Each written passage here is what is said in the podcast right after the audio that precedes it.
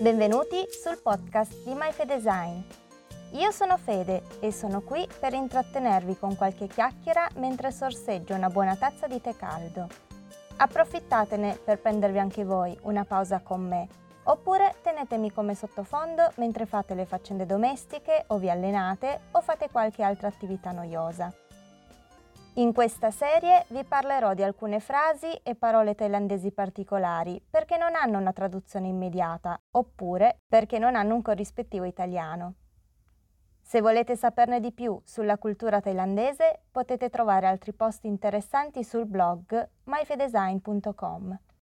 Ma basta perderci in chiacchiere e passiamo subito all'argomento di oggi.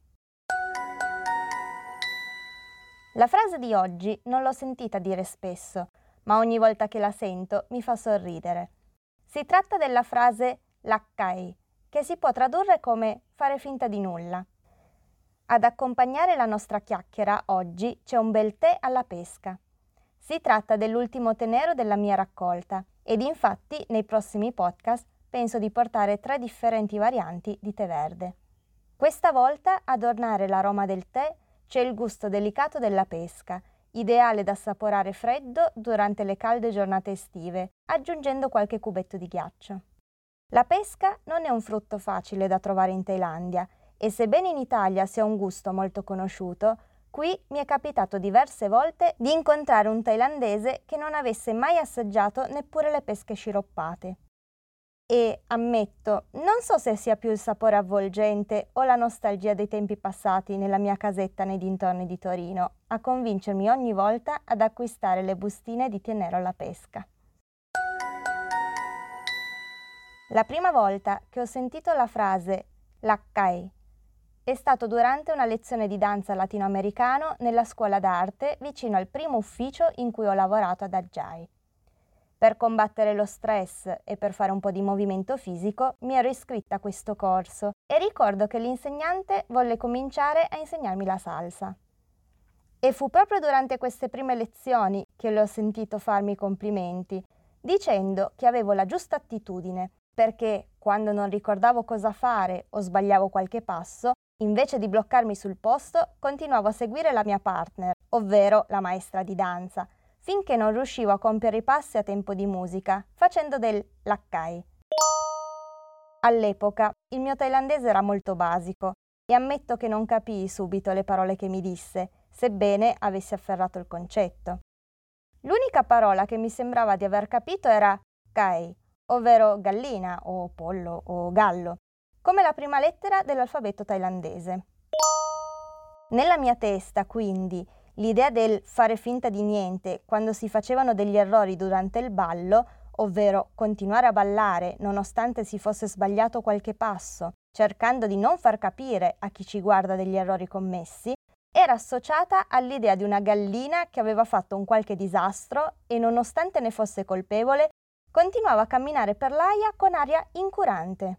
Sì, lo so, ho una fervida immaginazione. Ho poi scoperto che si poteva tradurre laccai come bleffare ed in effetti nei film ambientati nei casinò molto spesso si parla di laccai quando si parla di ingannare qualcun altro al tavolo da gioco e in altre situazioni. In senso stretto, quindi, laccai è far credere a qualcuno una certa cosa anche se non è vero. Laccai Può essere anche utilizzato come sinonimo di arrampicarsi sugli specchi o salvare la faccia.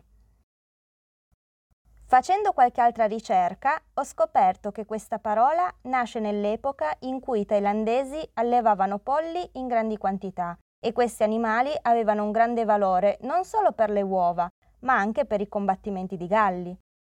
In quel periodo capitava spesso che i ladri si appostassero vicino alle fattorie per rubare i galli alla prima occasione e furono proprio questi eventi a portare alla creazione della frase laccai. Qualcuno potrebbe stupirsi, ma anche ai giorni nostri il combattimento tra i galli è ancora uno sport molto seguito, sebbene ci sia una legge del 2014 che dichiara illegale i combattimenti fino alla morte. Esiste una razza di galli, i Kaichon, il cui nome si può tradurre proprio come gallo combattente. La loro origine si può far risalire alla Thailandia del Nord e al Myanmar, o Myanmar, o Birmania, o Birmania. I combattimenti di galli erano famosi sia tra la popolazione sia alla corte reale e sono molti i contadini ad allevare galli appositamente per questa attività. I galli vengono tenuti separati gli uni dagli altri e lo spazio in cui stanno è delimitato da una cupola di bambù intrecciato o realizzato con una rete metallica. Ai giorni nostri, più che nei combattimenti, i kaichon sono visibili nelle competizioni di bellezza, seguite spesso anche da molti stranieri. Non è inusuale che un gallo particolarmente lodato dai giudici riceva ottime offerte per l'acquisto da persone provenienti dalla Malesia, Singapore, Indonesia, Laos, Kuwait e paesi arabi. In questi paesi, infatti, si tengono spesso dei veri e propri combattimenti tra galli e quindi non deve stupire il fatto che queste persone siano sempre alla ricerca di nuovi combattenti. Nei film e nei telefilm thailandesi ambientati nel passato può capitare spesso di assistere a dei combattimenti di galli, ma nella realtà non è così facile vederne uno coi propri occhi. Diciamo che, facendo qualche altra ricerca, ho scoperto che la maggior parte dei galli da combattimento thailandesi, se partecipano a delle competizioni che non sono quelle di bellezza ma sono appunto dei combattimenti tra galli, lo fanno specialmente in Laos o nei paesi limitrofi. E facendo qualche ricerca su Google non si capisce bene come si pone la Thailandia nei confronti di questi combattimenti. E facendo qualche altra ricerca su Google non si capisce bene come si pone la Thailandia nei confronti di questi combattimenti. Nel senso che il vero problema per la legge non è il combattimento di animali in sé, bensì le scommesse legate a questi eventi. La legge del 2014, di cui vi ho accennato prima, infatti, dichiara illegali i combattimenti di animali fino alla morte, ma non si esprime chiaramente sull'organizzazione e gestione di questi eventi. Non perché la vita di questi animali non sia importante, ma perché uno dei problemi che colpisce i thailandesi riguarda la tendenza a scommettere soldi su qualsiasi cosa. E i combattimenti tra galli più che un momento di intrattenimento, porta con sé un giro di scommesse molto ampio. Per farvi capire la situazione riguardante il gioco d'azzardo, vi basti sapere che anche il possesso di un mazzo di carte in Thailandia può comportare dei problemi, in quanto esiste una legge che proibisce ad una persona di possedere più di un mazzo composto da 120 carte da gioco, a meno che non si sia registrato il mazzo al Dipartimento delle Accise ed esiste una legge che permette agli ufficiali competenti di condurre delle indagini nel caso in cui trovino un mazzo di carte in possesso di un individuo. Non deve quindi stupire la presenza di diverse leggi per contrastare il gioco d'azzardo, emesse fin dal 1935. E vi confesso, una delle cose più difficili che mi sono trovata a dover spiegare ai miei amici thailandesi è stato perché gli stranieri giocano a carte senza scommettere nulla.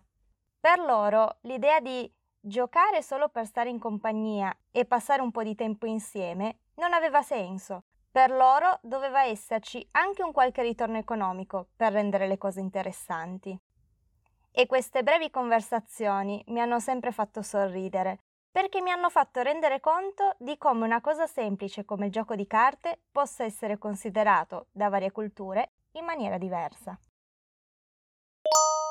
Ritornando alla nostra frase lakkai, c'è da sottolineare che c'è una sottile differenza tra lakkai, ovvero bluffare, e koho, mentire. A seconda del contesto, infatti, il termine lakkai è solitamente più leggero. Tornando all'esempio del ballo, se durante un'esibizione mi dimentico dei passi e improvviso, cercando però di non far notare l'errore, allora in quel caso posso parlare di laccai. Ma se invece vado in giro a dire a tutti di essere bravissima e di essere in grado di eseguire anche i passi più difficili ad occhi chiusi, beh, quello è decisamente coho, mentire.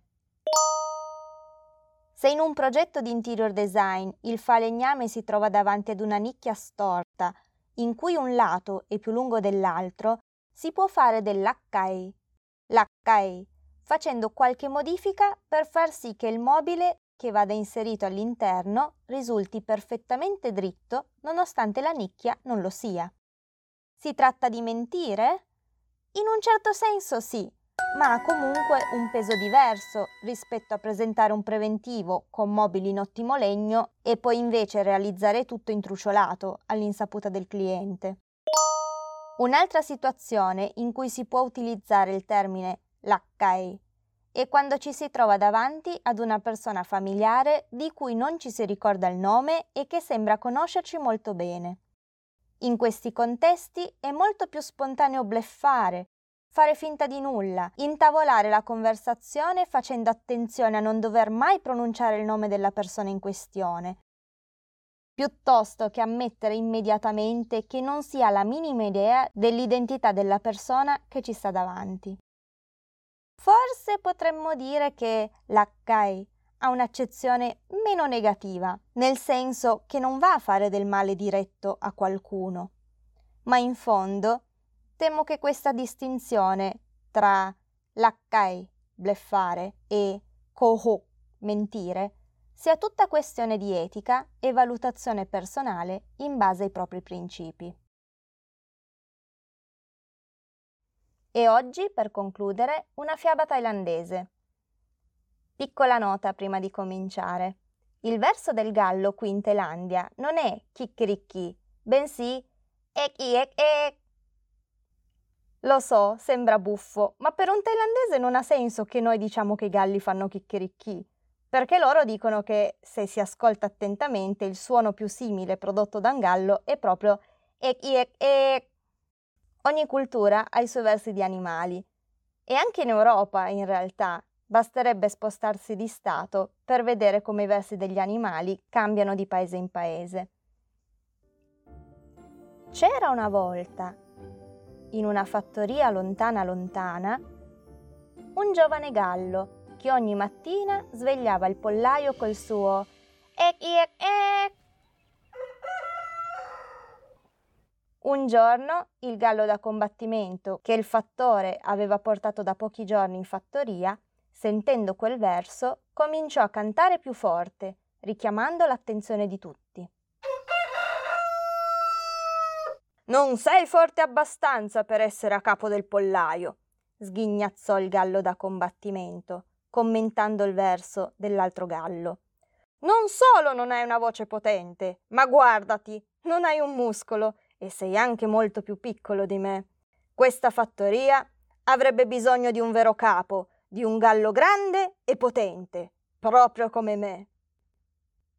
Il giovane gallo gli rispose che forse non era il più forte, ma era sicuramente il più adatto e responsabile per occuparsi di galline e pulcini ed era per quello che era stato scelto per essere il capo.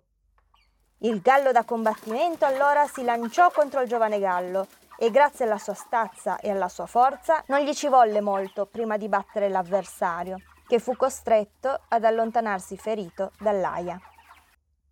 Il gallo da combattimento alzò la testa in tutta la sua maestosità e si scrutò intorno per vedere se qualcuno avesse qualcosa da obiettare. Ma Gallina e Pulcini, avendo assistito alla lotta, rimasero in silenzio, consci della loro debolezza in confronto al gallo. Il gallo da combattimento, allora, salì con un balzo sul tetto e si dichiarò il nuovo capo della fattoria, emettendo un sonoro ec ec ec alle sue spalle, richiamato da quel forte suono, ecco avvicinarsi un'enorme aquila che lo agguantò in un batter d'occhio. Prima che potesse rendersene conto, il gallo da combattimento era diventato una preda e non poteva fare nulla contro il suo nuovo avversario, che lo stava portando stretto negli artigli, su, in alto, nel cielo. Le galline e i pulcini rimasero spaventati da quell'evento, ma vedendo che l'aquila non stava prestando loro attenzione, tirarono un sospiro di sollievo perché si erano liberati di quel gallo dittatore. Dopodiché andarono a cercare il giovane gallo per ridargli il posto che gli spettava. Questa storia ci insegna che chi è forte non dovrebbe mai essere troppo superbo, anche perché se ha vinto una battaglia non può mai sapere chi incontrerà in futuro.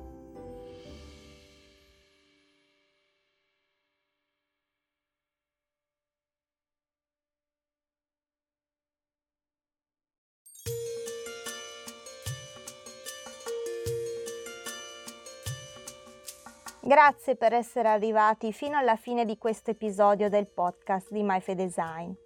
Oggi abbiamo visto insieme la frase l'HE, che descrive l'atteggiamento di chi fa un bluff, cercando di nascondere le proprie intenzioni o i propri errori.